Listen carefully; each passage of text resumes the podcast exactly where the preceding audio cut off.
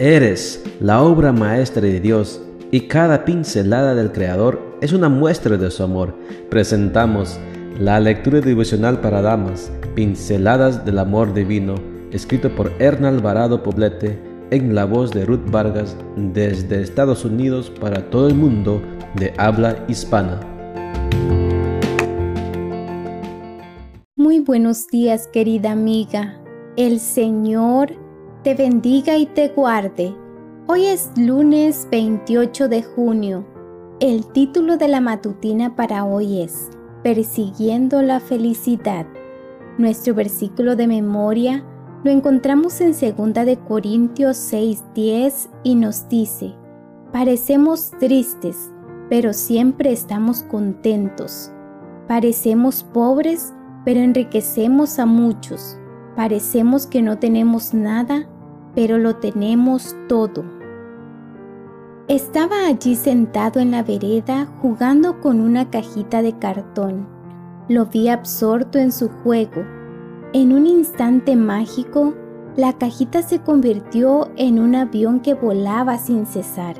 Miré su carita sucia y sus pies descalzos. Concluí que estaba feliz, pleno y satisfecho aún en medio del polvo y la basura.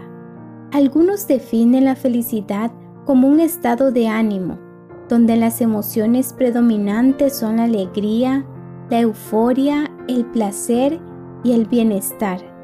Y son muchos los que se desgastan emocionalmente, física y financieramente, tratando de sentirse así.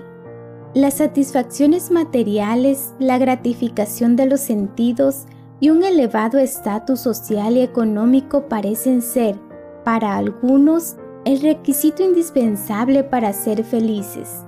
Sin embargo, ser feliz es una condición que va más allá de lo que uno tiene.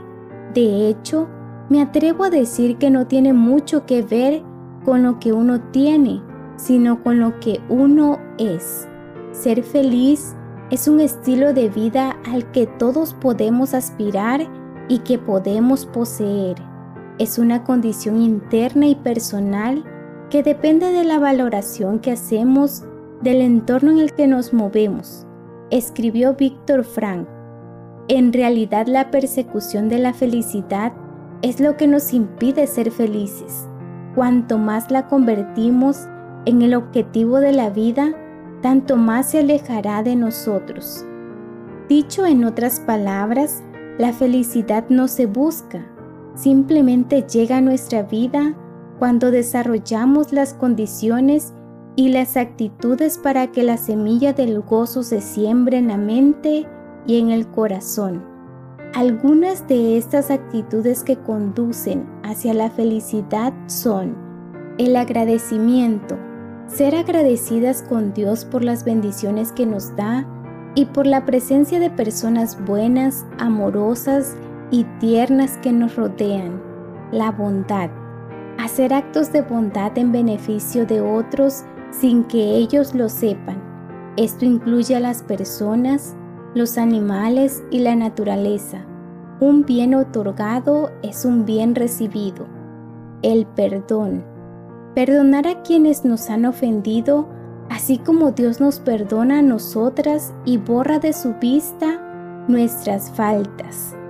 Las cosas sencillas, disfrutar de las cosas simples de la vida, como el canto de un ave, los días de sol, los días nublados, el abrazo de un amigo, la sonrisa de un niño, etc. Hoy es el día para comenzar a ser feliz.